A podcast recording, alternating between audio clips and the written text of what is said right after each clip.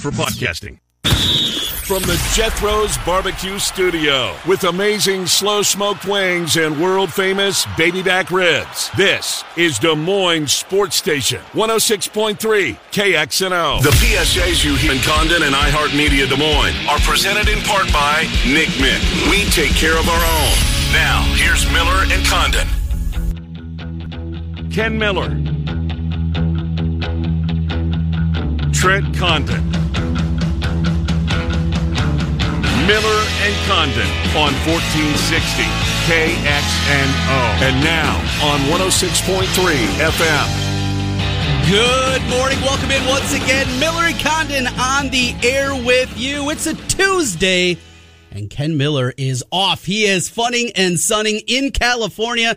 That means you got me, Trent Condon, with you for the next two hours talking the world of sports and decided to go to the bullpen today as we welcome in Cody Goodwin from the Des Moines Register. Cody, what's happening, my man? Oh man, it's uh I guess I'm the seventh inning relief pitcher. Is that is that the label now that we're rolling with? Yeah, you go uh, with little late middle relief there. That's hey, what you're looking for. I'm good with it. I'm the yeah. I'm the I'm, I'm, the I'm the long stretch man in case the the starter goes down in the second or the third. Right. Well, we're going to talk to you here the next couple of days. Plenty to get into. We're going to talk some wrestling. That is your expertise, no doubt. Yeah. Huge week in the world of wrestling. Iowa Penn State on Friday night. Looking forward to that.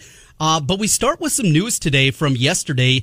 Uh, down at Oklahoma State with AJ Ferrari Jr. Uh, being involved in a car accident. Some certainly scary times last night as a story first came across from his dad, who uh, put up a, comment on Facebook, is where I saw it first, and just kind of went from there. Ultimately, though he is still in the hospital, serious condition. Nothing life threatening at this point, but uh, a scary story for one of the most talented wrestlers we've come th- seen come through here in recent history. A champion as a freshman, and not at a small weight, doing it at one of the bigger weights there a season ago. So tell us what you know of the story. Yeah, man, this is from from what I saw, and I'm I I, I know the the Oklahoma State beat writers fairly well, um, you know, and so I'm just kind of following what they're trying to dig up last night and. Um, you know, he was visiting, I believe, a local high school, um, you know, somewhere 30 minutes, 40 minutes outside of Stillwater. Um, you know, I, I, don't know if he was there doing a clinic or whatnot, but there, I mean, there's a picture of there of him there with, you know, a youth wrestling team and, you know, then then we see the the Facebook post like you alluded to, and you know, next thing you know, everybody's kind of glued to their phones, like what's going on. Like I'm reaching out to a handful of people that I know, just like, hey, like I just like what's the deal here? Because this is, you know, AJ Ferrari, like you mentioned, his wrestling credentials. You know, NCAA champ last year at 197 um, as a true freshman, um, and it was during a COVID year, so like he still has four years of eligibility left. Like a very um, very popular figure um, some might say he's polarizing just mm-hmm. because of the way he carries himself a little bit but he's you know overall he's just he's a really good dude. Like he's a really good dude. He's a great advocate for the sport of wrestling. Um, you know an interesting cat absolutely. But you know just uh, you know i think last night was kind of an example of like the wrestling community kind of circling around one of its own just to make sure that he's okay. And, and kind of like you said everything you know the early returns of what we've heard so far is that you know the, the crash was was horrible. Um, you know i think he was he was trying to pass a handful of cars and it was a head-on collision and, and his car rolled over a couple times. But um, no life-threatening injuries. It sounds like any injury that did happen was maybe minor. Um, i'd have to double check that. But yeah he's at the He's at the hospital still. Um, it sounds like things are going to be okay, which is excellent, excellent news. Just, you know, not even from a wrestling perspective, mm-hmm. just from a life perspective, right? So um, that's something I'm still definitely glued into, you know, today and, and even through the rest of the week. And, um, you know, just something that we're going to want to keep an eye on just because of, you know, his, his standing in the wrestling community. And, um, you know, when something happens like that at, at a premier program like Oklahoma State, it's obviously going to draw a lot of eyeballs. So, you know, fingers crossed that, that the early returns prove accurate, right? Well, we're going to uh, certainly hit a lot of wrestling here in the opening segment. Coming up today, though, on the BMW Des Moines guest list. Uh, later in on this hour, we're going to talk and put a cap on the Packers season with our man Dave Sinekin. Joins us weekly during the NFL season. We talk with Dave, everything going on with Green Bay and yet another disappointing loss. I was say, that'll be a fun conversation. Yeah, Dave, you know, is he's not one of the Packer people that are, you know, die hard, everything's going to be great. It's not, not all sunshine and rainbows with him and now the future of Aaron Rodgers and what that's going to mean. It's Here a conversation. We go again. Yes. And that's probably going to linger leading maybe into the draft. Is there a trade that happens beforehand?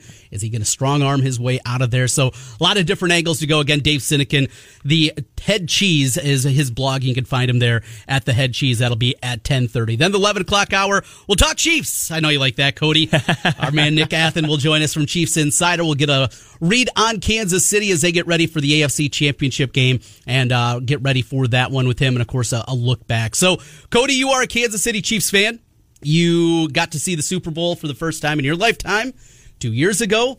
I was in kindergarten the last time I got to see my team win a Super Bowl. That was 1985 into the 86 uh, new year with the Chicago Bears. But for you as a fan, you know, you're not a beat writer for the Chiefs. You don't have to write about it in the register, nothing like that. You just get to watch this as a fan.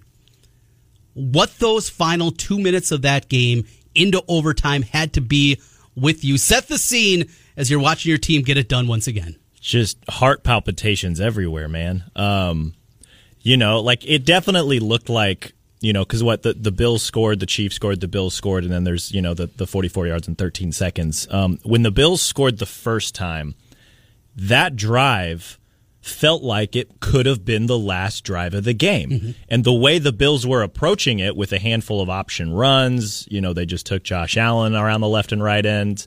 Um, you know, they were keeping a lot of things between the hash. It looked like that they wanted to make that drive the last drive of the game. You know, and then I think he hit Gabe Davis for one of his four touchdowns, which is insane in itself. right. And you know, four four touchdown night is insane. Two of them took place after the two minute warning, which is just as insane, if not more insane.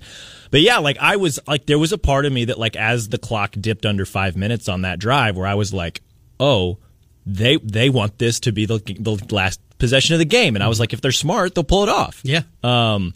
You know, and then we all saw what happened over the last, you know, minute 54, right? Touchdown. Tyreek Hill shows why he's an alien, and then the Bills come right back and it's a touchdown, and then Patrick Mahomes shows why he's an alien. Um, which that final 13 seconds was just so bizarre to me on a lot of different levels. Like it was excellent play calling and execution, but it was also like Buffalo, what are you doing? Like, mm-hmm. just play your base defense. Like, they have all three timeouts. Like, there's no reason to play off the way like they did. Um, and they're playing to the sidelines. Yeah, that was. I mean, and I get it. You know, like they wanted to you know, eliminate going out of bounds so that they could stop the clock. But like the Chiefs had all three timeouts. All three so timeouts. Yeah. And even before that, the kickoff decision. Now, I've seen conflicting things, and I haven't seen it, I guess, anywhere that I I didn't see a picture. Was Tyreek on the hill for that kickoff, the kickoff return? Because if that's the case, he had the punt return earlier in the game. You understand it. He's dynamic. 13 seconds. Well, they're not probably going to score. One thing you do have to be nervous about is Tyreek bringing it back to the house. But I haven't seen, I've seen conflicting things if he was actually out on the field for that kickoff. Do you know for sure? I would have to double check. My understanding is that they put Hill in there for punt returns, and Byron mm-hmm. Pringle was the kickoff return man. So it wasn't even Tyreek in the game, and, Pringle's fine, but yeah, Tyreek's yeah, no, like to, there's it's totally right. different dynamic, right? right. so um, you don't squib it there.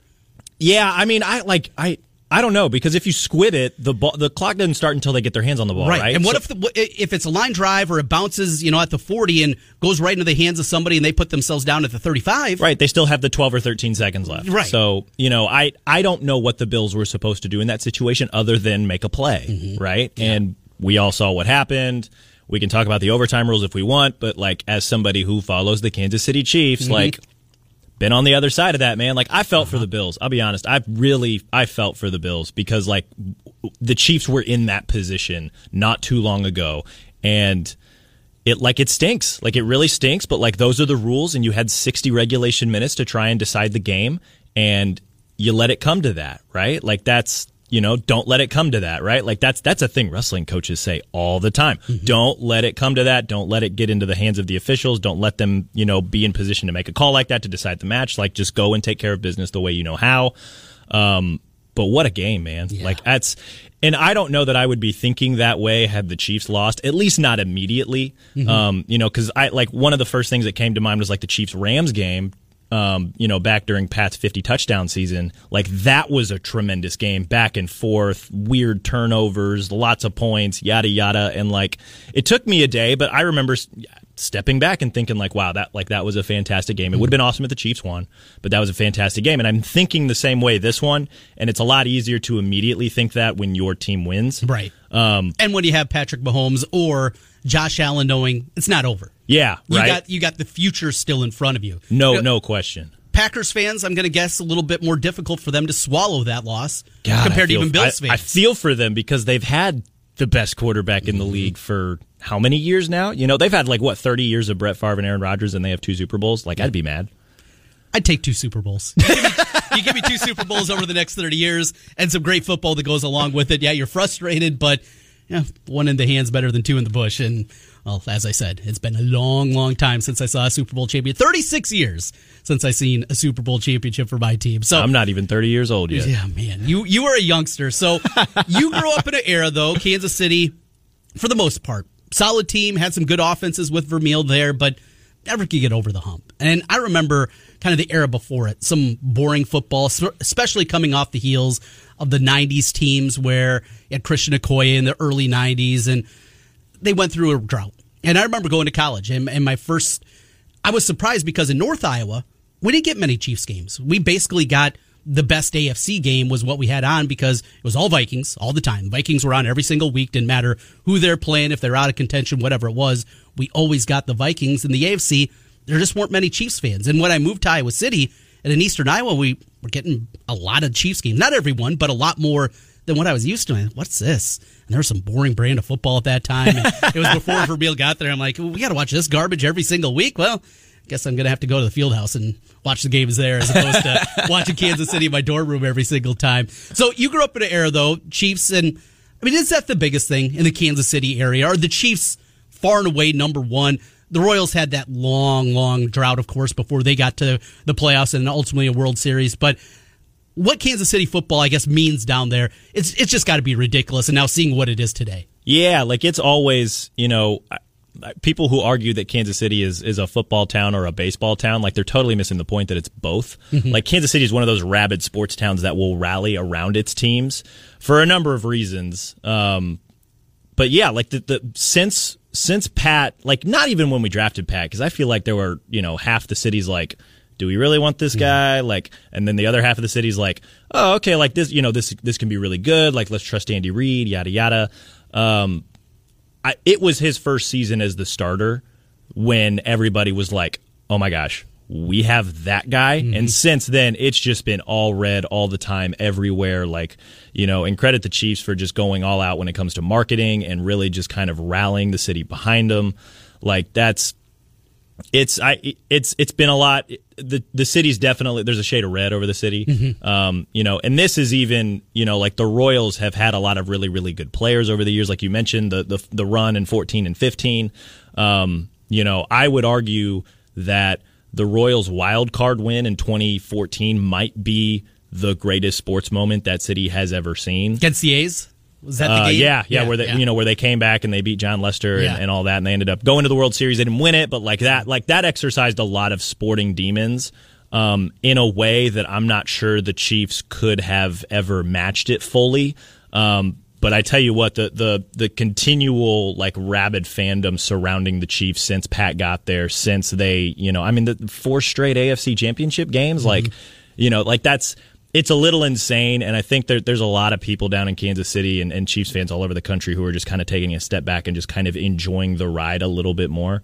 Um, just because we we know what we've got now, as opposed to like you know like in, in terms of I don't know like it's it's it's been a lot of fun the last few years to just kind of watch these guys um, do their thing, and it's I don't know. Like it's it's I, you can you probably see it on my face. It's a little bit hard to describe because, Yeah. like you said, you know, we, we had like Trent Green and Matt mm-hmm. Cassel and Alex Smith and you know the Todd Haley experiment and like you know Trent like Dick Vermeil's Chiefs are really what kind of hooked me into being a Chiefs fan, right? Like there was you know Priest Holmes and the greatest offensive line ever assembled and Tony Gonzalez and none of those teams got it done, right? Like Right. that was you know and then you know we get a unicorn quarterback and actually you know let, like let- we should probably give some love to Alex Smith because he's the one that actually secured the first playoff win and you know that I could pos- like that I could remember.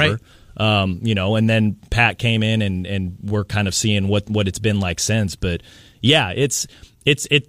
You know, for a long time, Chiefs fans kind of prayed for everything to go right because that was the only shot we had. Now it's like, okay, we we have one of those quarterbacks now. Let's see how long we can keep doing this, and it's been a lot of fun. Uh, it's it has to be incredible. I'm hopeful that I got a guy like that in the future in Fields. uh, certainly not the buildup that we saw uh, in year number. The Bears should just hire Eric Bieniemy, and then you guys will be set for a decade. We tried that Chiefs route with Nagy, and that didn't go I, real I well. can understand why you're a little scarred. Yeah, a little, just a little bit. And they're talking to uh, what uh, Poles right now to be the new GM. Uh, he's part of the conversation there for the Bears, looking for that one. So we're going to talk more Chiefs football again later in the hour. Cody's going to be with us here the next couple of days, so we'll start to break things down and, and try to put that game behind us and get ready for next week. Which it's got to be such a difficult task. You told me before the show today, Cody. It just it's hard to just swallow it and get ready for next week just because of what an epic game is. And that's just you and me, just talking about what we saw. For the players, there's got to be a little something about that too, coming off that kind of performance. And frankly, it's Cincinnati sitting in front of you. That's all that's between you and getting back to the Super Bowl for the third straight year. Yeah, well, I mean, the good thing is that the, the players are the ones that have to focus in and do the film work and go to practice and play the games, right? So we can we can sit here and, and BS about whatever. Um, no, I think the you know just kind of knowing the the roster makeup on the Chiefs, like they're they're gonna walk in focused, they're gonna walk in with a chip on their shoulder because the Bengals beat them in the regular season, right? Like they're running, you know, like and we I kind of saw this when the AFC playoff picture was finalized that they would probably have to beat at least two teams that they lost to in the regular season, right? They dispatched one of them in the Bills. That was an epic game last Sunday. Um, you know, and they're going to have to do it again against Cincinnati, who has another fantastic quarterback. Yeah. Um, I think you know the the Bengals, the Bengals can absolutely win that game. Um, I think if the Chiefs are just a little bit smarter this time around, I think they can. You know, I'm not going to say that they're going to run the Bengals out of the building, but I think they can win comfortably. Um, I think it's going to be a tremendous game because you know conference championship weekend always features two really really good football games. Um, yeah, I you know it's I, it was kind of like I don't want to say it's going to be a letdown because that, that's kind of how my like the vibe is going to come across here. But like you know Patrick Mahomes and Josh Allen, the Chiefs and the Bills going after each other is like Godzilla and King Kong, and it's like okay, you won that fight. That was probably the hardest game you're going to have the rest of the way, right? And that's not also discounting, you know, the 49ers have seemed to put a lot of good things together. Um, the Bengals can obviously still win the game, and also the Rams seem to have figured it out, Right. right? With with Stafford and Kupp and OBJ and and the defense with Von Miller and Aaron Donald, like that's just that's a very scary team.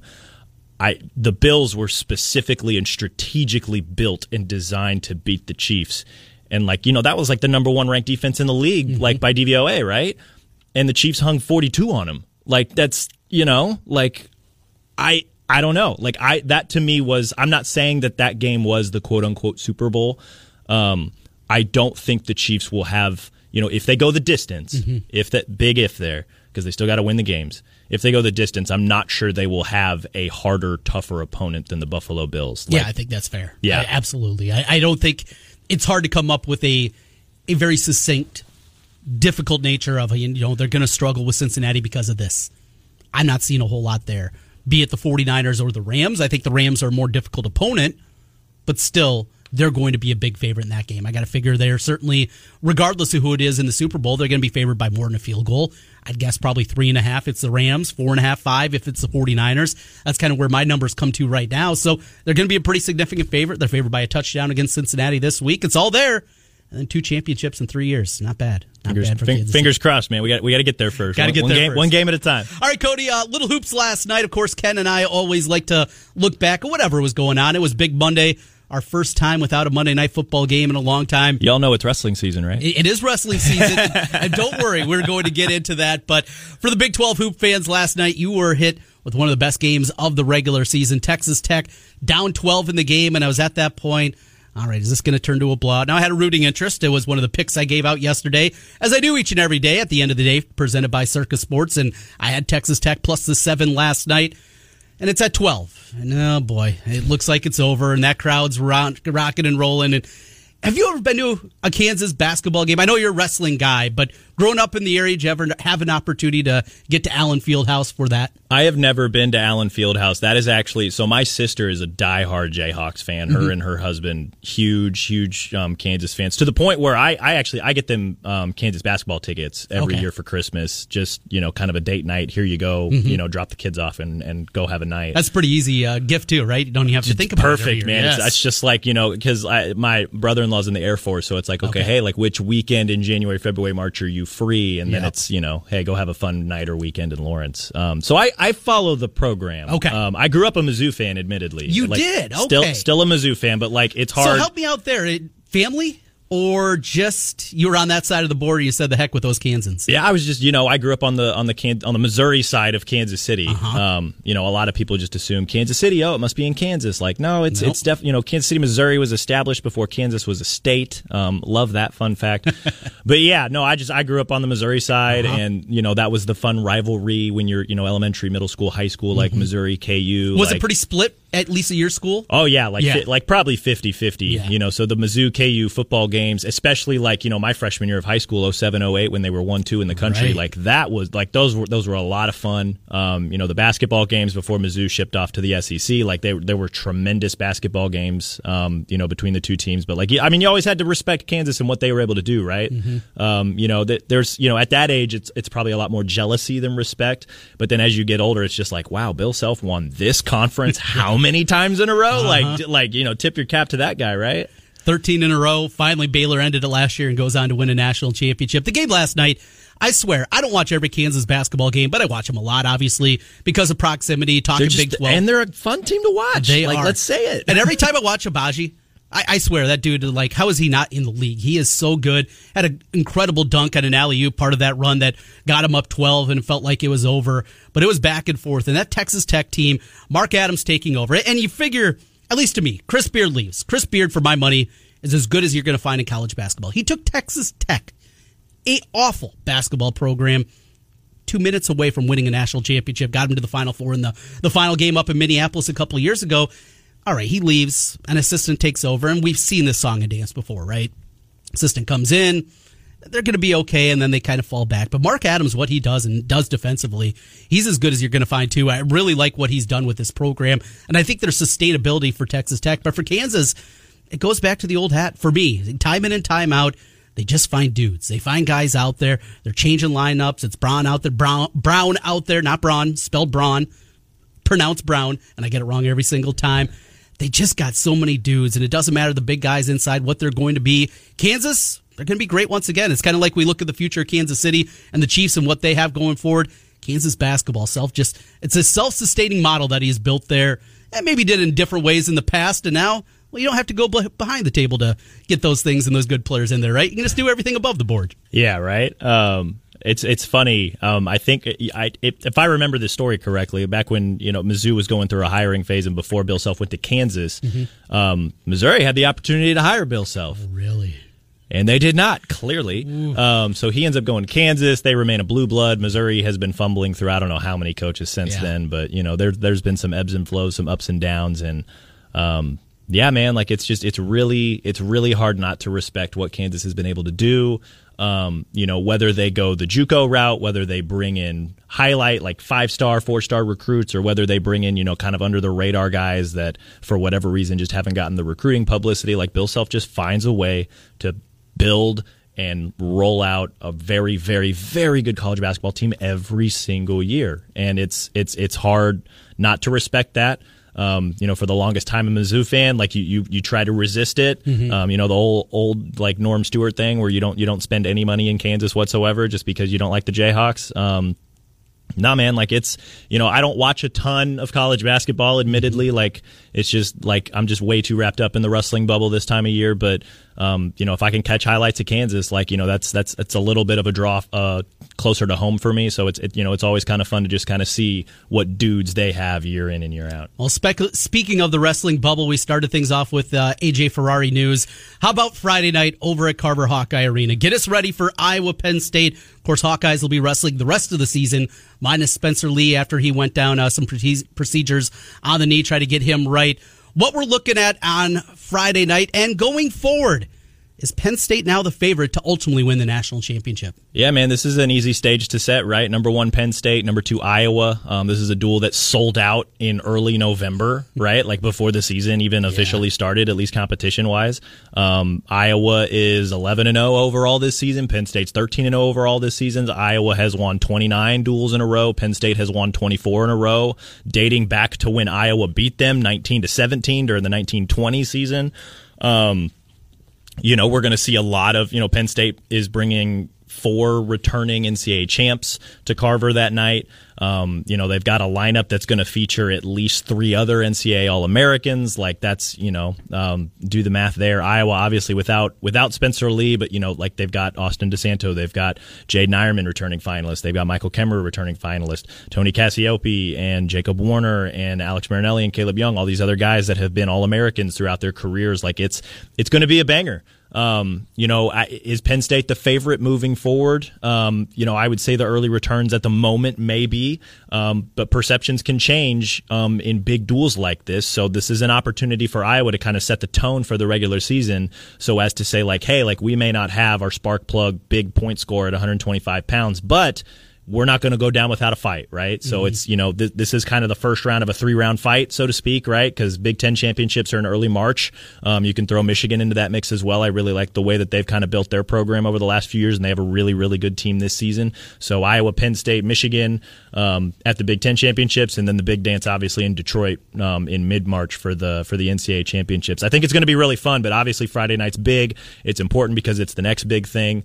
And it's you know it's it's going to be a tone setter right for yeah. for the rest of the season and it's going to kind of give us a lens through which we will view the rest of the season just based on how each team performs. We'll continue to break that one down. Cody in for the next couple of days for Ken here on Miller and Condon. Before we hit our first break, let's give you a chance to win a thousand dollars. Now this would be great, Cody, because we do this every single day. It's the thousand dollar slam dunk is what we call it this time. For you and me, let's call it the thousand dollar takedown. We'll try to get some wrestling in here and make it happen there. But Ken, he is incredibly passionate. He wants to always be, you know, the first t- the first of our four local shows to be able to give away the thousand dollars. So what you do, you go to kxno.com. You put in the keyword. The keyword for today in the 10 o'clock hour is bank. Go there right now. And if we win while Ken's on vacation, he's going to be so upset that he wasn't here for it. Let's make it happen. Let's make somebody a thousand dollar richer. Again, kxno.com. Put in the keyword bank. It's your chance to win a thousand dollars. When we come back on the other side, gonna get back into some football, talking Packers, the end of the season, maybe the end of an era. Dave Sinekin, he'll join us next. He's the head cheese as we roll through. It's Miller and Condon on 106.3. Problem, call 1-800-BETS-OFF. Now back to Miller and Condon on 1460 KXNO and 106.3 FM. Rolling through a Tuesday edition. Trent Condon joined today by Cody Goodwin of the Des Moines Register in for Ken. Miller and Condon, 106.3 KXNO. Saturday night, I was invested in the 49ers. Cody, I was telling you before the show today, I'm I'm heavily invested. I got a future bet on the 49ers that will return a big payoff. So I'm a huge 49er fan. Packers 49ers Saturday night. Were you locked into that one, or was it all wrestling for you Saturday? I was watching the girls' state wrestling championship finals, so uh-huh. I, I, I, so by the time I sat back down on press row and finished writing, I had heard that um, the Niners kicked a field goal to win the game. So I was gotcha. like, "Hold up, what, what in the world happened?" Right? Because like the Packers were just so good this year. Yeah. So I'm very invested in this segment, though. No doubt about it. Dave Sinekin joining us. He is the head cheese, our Packers guy, all throughout the season. Dave, it's another playoff loss for Aaron Rodgers and company. Regular seasons have been great, but under LaFleur during these last three years, a lot of frustration. How do you swallow it as we come to you here on a Tuesday? Well, I don't think you really do. I think you choke it out at some point. It's um, yeah, this one hurt. This one stung because as we've talked all throughout the season, this was you know the last dance is kind of a fun slogan to use and to borrow from the Bulls, but it really was uh, the Packers' year to to put all their chips in the middle and uh, realize that big change is going to come to their roster, and they had to really make this year count. And yeah, I mean the stars seem to be aligned. They're the Super Bowl favorites across the league heading into the playoffs. Uh, they get a full packed stadium this time, not an empty stadium, and they look like the best team, at least in the NFC. So to lose in the divisional round is, um, as I said in my blog, it's kind of like, all right, after seeing the number one seed the next two years and not getting to a Super Bowl, I think it's time to try something else. I mean, what are we doing here? You had the opening drive that they take the seven nothing lead. Looked like it was going to be fourteen nothing before uh, Warner made the play, punching the ball out. Just overall, though, after that, what happened to the offense? What can you point to? 49ers defense is good. There's no doubt about it. But how did it go kind of so wrong so quickly inside the game?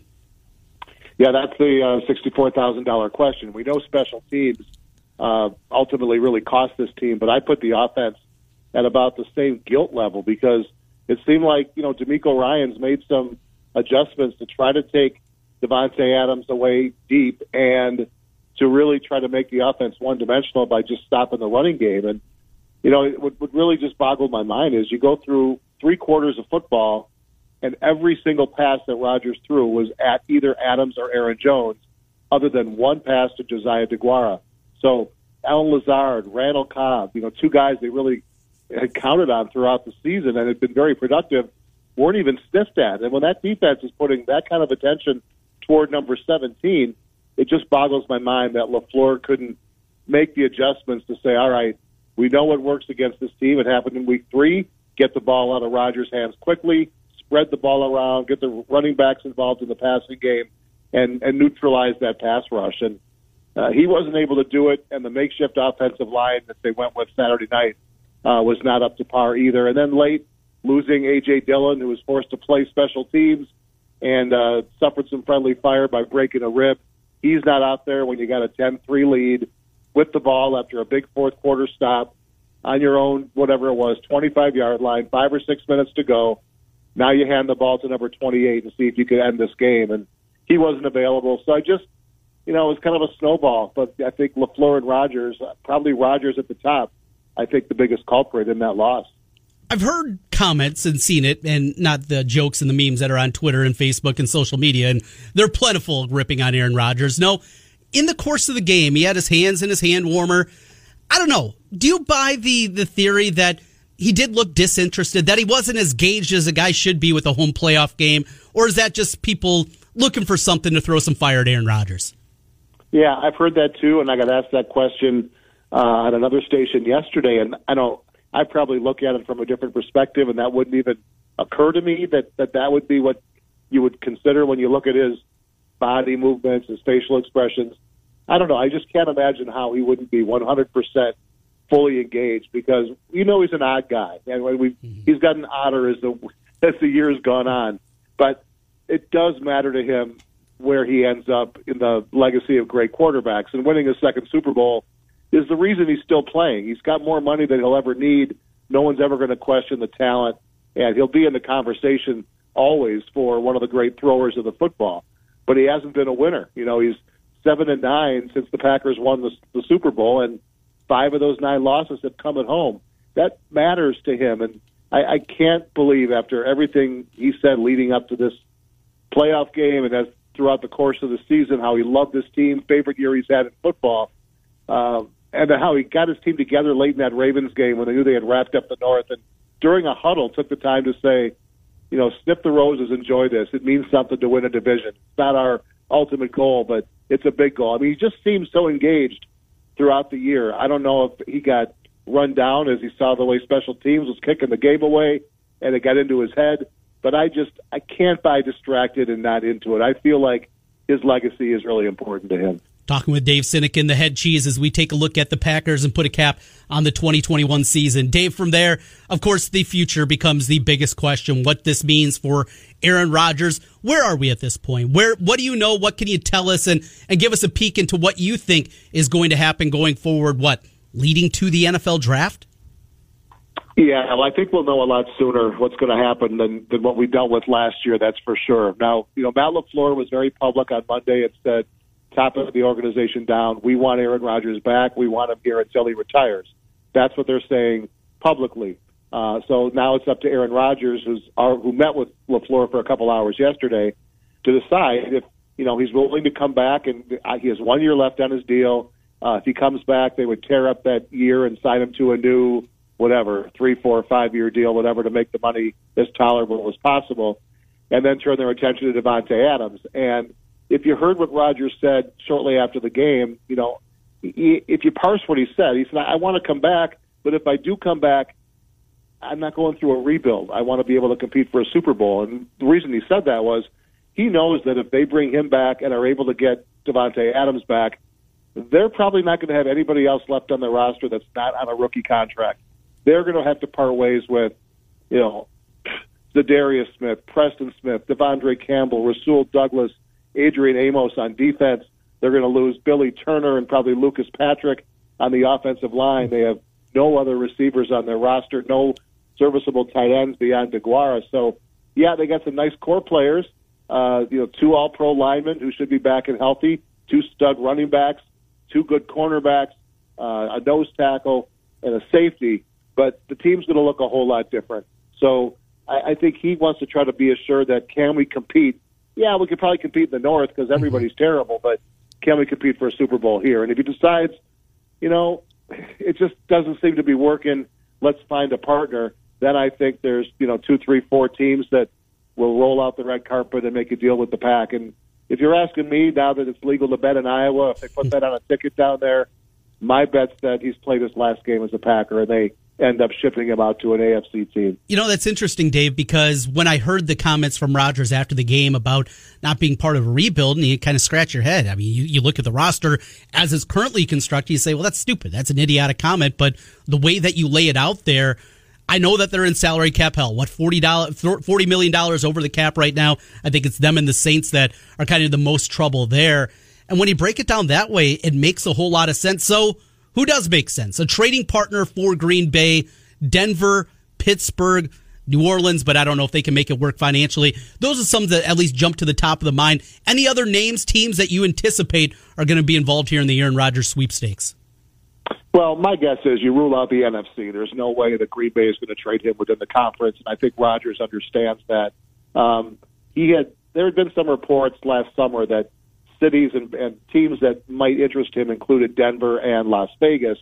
Um, I'd have to think Miami would be in the mix again, depending on what coach they they bring on, and I think that's going to be the first hint. I mean, my my hunch has been Denver all along um, because they are ready built. They're just they seem to be more like a quarterback away from competing. Now we know what kind of competition he would have in the AFC West with with Mahomes and Herbert, but you know, if if Denver brings Nathaniel Hackett in as their head coach, and he's reportedly one of two or three finalists, and was there yesterday for a second interview and flown in on the private jet by the owner, and there are certainly ownership issues in Denver, but he and Nathaniel Hackett are tight as thieves, and that would be a very palatable destination for him if that's his head coach, knowing that they've got three really good receivers, though one, I'm guessing Jerry Jeudy, the cheap one, would probably come back to Green Bay as part of a trade package. Mm-hmm. But between Courtland Sutton and Tim Patrick and Noah Fant and Javonte Williams and a really good defense, I think Rodgers believes that's one place where he has a chance to, all right, maybe not win the division, but get into the postseason and then maybe try to change his postseason resume a bit with a new team. Well, Ken's in California right now vacationing. I, I hope he's not listening to us. I hope he's actually enjoying his vacation. But I know one thing. He'd be, he'll be salivating at the thought of that. I think he's trying to tell himself, and he said as much yesterday during the show, he thinks Rodgers is going to be back. Well, give us a percentage, a percentage chance that they make this right and Rodgers is back. Is it 25%, something like that? Uh, that's a good question. Obviously, I'm not over there and a real part of it uh, here up in the Twin Cities. But you know, for a guy that's followed this team for well, close to 50 years, um, I, my spidey sense tells me there's about a 35 to 40 percent chance he's back. Okay. 60 to 65 he's gone. Um, you know, if it's me and I'm Brian Gutekunst before that playoff game, I would have said, yeah, I mean, he's an odd duck, but he's a good leader. His teammates love him. We've won 40 games the last three seasons. Of course, I want him back. I figured out that you know I took Love because he didn't look so good the last couple of years, but now he's won two MVPs. I'd be foolish not to ride with him. But man, after another number one seed crashes and burns, this time in the first round of the playoffs uh, against a team that had been on the road three straight weeks and six out of eight with a banged up quarterback, it's just if this roster couldn't get it done with Aaron Rodgers, how do I think it's going to get better? So I think ultimately, if Goody knows he can get a couple number ones, maybe a couple threes or one three and a player, um, knowing that his roster is going to be depleted and he needs a uh, injection of young talent. I still think that's the way he ends up going, and that he parts with him. Final crystal ball for you, Dave Sinekin joining us, the head cheese. Jordan Alexander Love, is he the quarterback or is it quarterback X? You get the field or Love. Rodgers is gone. Who's the starter game one next year? Well, it's Jordan Love, 100%. Okay. Um, maybe they bring in uh, a veteran. I certainly hope they do. Uh, they did re-sign uh, their third string guy, Kurt Benkert, yesterday to a futures contract. Interesting dude, but you know, do you want him a heartbeat away? Maybe, maybe you can't afford a veteran backup. It's all going to depend yeah. on the cap. But uh, no, you invested a first round pick in Jordan Love. He's learned the system for two years. He's watched one of the greatest uh, practice and lead, and, and he's gotten the best tutorship you could have. You got to see what you got with him if you move on from Rodgers. So yeah, I think 100% if they move on from Aaron, Jordan Love is the starting quarterback week one next season. Dave, I anticipate we'll be talking plenty here this offseason, maybe more than most as we get ready for the draft. Dave Sinekin, the head cheese. As always, appreciate your time, Dave. Thanks for joining us today. My pleasure, boys. Take it easy. That's Dave Sinekin, the head cheese. Find him on Twitter at TC Head Cheese, and you can follow him there as he takes a look at the Green Bay Packers and with us all season long. Packers done, and Cody Goodwin, Aaron Rodgers out. That'd just be so weird to me. Like, I don't know. Like as an as a as a fan of a team in the AFC conference, like it would be very intriguing to see him in like Denver because right. then like name a division that has a better four oh. set of quarterbacks, right? Pat, Rodgers, Herbert, you know, Derek Carr. I know mm-hmm. he didn't get as much love, but that's I mean, he's a tremendous leader and and you know, when the system is working, very good quarterback, very efficient quarterback.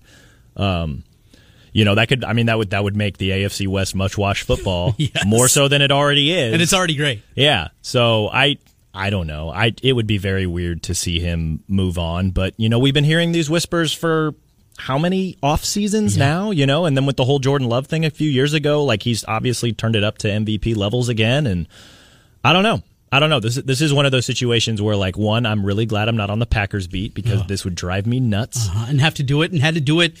You know, you think of the guys that have been on the beat forever and had to do it with Brett Favre and the retirements and right. year in and year out and having to deal with that. Now you got the same type of thing happening here with Aaron Rodgers. One thing I brought up yesterday is I do wonder Aaron Rodgers, he's going to demand his way out, whatever way. And all right, it's got to be an AFC team. But if you're Aaron Rodgers and you look at it, all right, so if I get traded to either Denver or Vegas, two of the more likely destinations that we've heard, all right, you're going against Mahomes and Herbert. You're also going to an AFC that has Joe Burrow. You're going to an AFC that has Josh Allen. You say, Mac I understand. Jones, Trevor Lawrence. You want to trade me going. to the other conference? I get it, but boy, it'd be a lot sander, softer landing spot to go to the NFC because who's a great young quarterback in the NFC? Uh, Justin right. Fields, maybe, maybe. Yeah, Justin. The, jur- the, jury's still out on like him and um, you know Trey Lance in San Francisco. Like even Dak's twenty eight he's not a young quarterback by any means. He's right. been around for six years. Yeah, no, so, that's I mean that's that's a really good point. And you're beating your head against there. What's the easier path to get to the Super Bowl? It's the NFC. Yeah. And for years that was never the case, but I think it's the case now. When you look strictly at quarterback play, the AFC, at least young quarterbacks, has got a big, big step up there. Ultimately, they're going to want to trade him the other way. Denver, I, I think they're the favorite.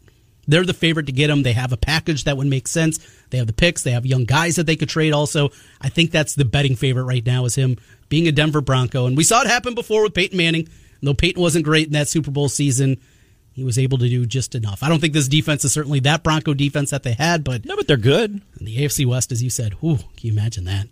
Good stuff. Yeah, you know, and then the other thing that makes Denver intriguing is you can you can pair them with a coach, right? Because right. they're you know it, Fangio's out, right? Yes. Yep. Okay. I'm see. I'm so insulated in the wrestling bubble that I don't even know big news like that. But yeah, like you you know you can find a coach to pair him with. Um, you know that that can be part of the trade conversation. Mm-hmm. Um, yeah, Denver makes a lot of sense for a lot of reasons. So I you know as a general football fan, let's go. Let's yeah. do it. Sign me up. Those those AFC West games are going to be must watch football. As as a Chiefs fan, it's like all right, maybe we'll finally see Pat versus Aaron Rodgers, right? right? Because yeah. the few times they were supposed to meet up, they they uh-huh. haven't for various reasons. Green so. Bay didn't show up. Yeah, well, Rodgers didn't show up. What? There, well, and then la- this past year, I was gonna say this past year Rodgers wasn't there, right. um, and then I think it was two years before that. That Mahomes was when Pat had his knee thing. Yeah. So you know that's hey, not we get it twice in one season. We're gonna come back on the other side. Cody mentioned he missed the Packer 49er game on Saturday night. He was over in Coralville covering the Iowa Girls State Wrestling Tournament. Now, it is going to be a sanctioned event next year. We'll talk about that with Cody, what that means going forward, a whole lot more as we take you till noon. It's Miller and Condon on 106.3. Time.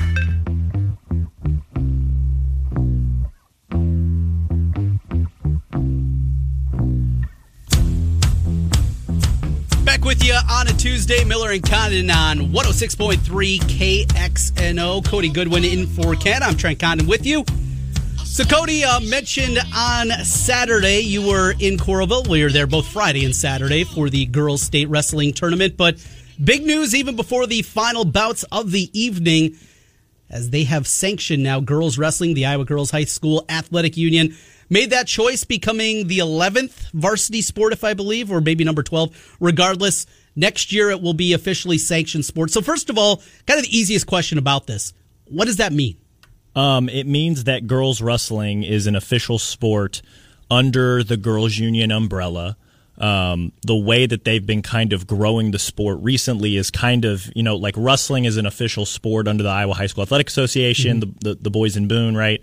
Um, and so what they've been doing is they've been creating girls divisions at tournaments to get these girls matches because one of the biggest barriers to growing the sport here in Iowa was that girls because there was no official girls wrestling as a sport girls had to wrestle guys if they wanted to wrestle and mm-hmm. we we saw a handful of them um, a handful of them you know do that and find success you know the Felicity Taylors the Rachel Waters um, Cassie Herkelmans Megan Blacks Black, yep. um, you know I, all those girls just kind of paved the way um, you know for you know, kind of asking that same question. You know, how can we open up more opportunities for girls? Okay, they only want to wrestle other girls, so um, you know, there were a lot of concerted efforts to create opportunities like that. Um, there was a concerted effort by the Iowa Wrestling Coaches and Officials Association to create this state championship event for the girls um, to kind of give, you know, hey, like not only is there opportunities for you to wrestle other girls, there is an opportunity here to show that you are the best in the state. There is a state tournament, a state championship event for you girls, just like there is for the guys every February. Um, and the numbers popped. And so, because of that, the, the girls' union took notice. They um, continued to follow it. They continued to, you know, have discussions and conversations about it. And so now, girls wrestling is is an official sport. That means girls will only wrestle girls. Um, we don't have to create girls divisions anymore. The girls union will will operate a regular season and a postseason for them. Um, you know, and it's just a really really cool thing, and I think it's going to open up a lot more opportunities for Iowa girls around the state because I, I mean another barrier was that like oh it's you know girls wrestling is not an official sport. Mm-hmm. Why would I go out for something that that's not real, right? right. Well, it, now it's real. The opportunity is here, and it's I think it's only going to get bigger and better here. There's still a lot of hurdles left to clear moving forward about how to continue to grow this thing, but um, huge, huge step taken um, by the Iowa Girls High School Athletic Union, and a huge, huge um, victory I think for a lot of girls wrestling supporters here in the state of Iowa. You look to the future, and right now Waverly Shell Rock they win another team championship on the girls' side. Of course, a great boys program on top of it, but they have numbers. Uh, my alma mater, Osage, brought home their first team title, finished third. A couple of finalists there, and it's crazy. My buddy's daughters are wrestling and wrestling for state championships, which is just wild to see. But to the future, and you know, is it something that's going to build, and you're trying to get X number of teams, and then you're going to break it up, and you're going to have one A and two A, and have diff- two different fields, things like that. Kind of at least the immediate future. Look at it, say the next five years, what it's looking to build towards. Yeah, I think they, you know, they they want to. Um, you know, truthfully, they want to pass the boys' side when it comes to overall state participation. Um, you know, and I think um, that's that's a really lofty goal. I don't know if they'll get there in the immediate five years, but but what it's going to look like, it's probably going to be a single class system right out of the gate. Um, you know, I think because of the, the continued growth of the girls' state tournament hosted by the IWCOA over the last few years, um, you know, I believe next year we'll probably see some state qualifying tournaments. Um, you know, there were almost 700 girls that signed up to wrestle at this uh, this past weekend's state wrestling tournament. Um, you know, for for perspective or for context, there's only 672 that wrestle at the boys state tournament every February. So you've got three classes, 14 weights per class, 16 wrestlers per weight, 672 wrestlers across the three classes. Um, so I think next you're going to see qualifiers. It's going to be a single class system, and you know from there they're going to kind of see what they can do to kind of divide the qualifiers up. Um, you know what other teams pop out of the woodwork with with programs, whether it's one girl, five girls, twenty girls. Um, you know it's going to be really interesting to see how this thing grows over the next few years. One hour down, one more to go. Cody and Trent here with you until noon. Miller and Condon, 106.3 KXNO. Back with more here in a moment.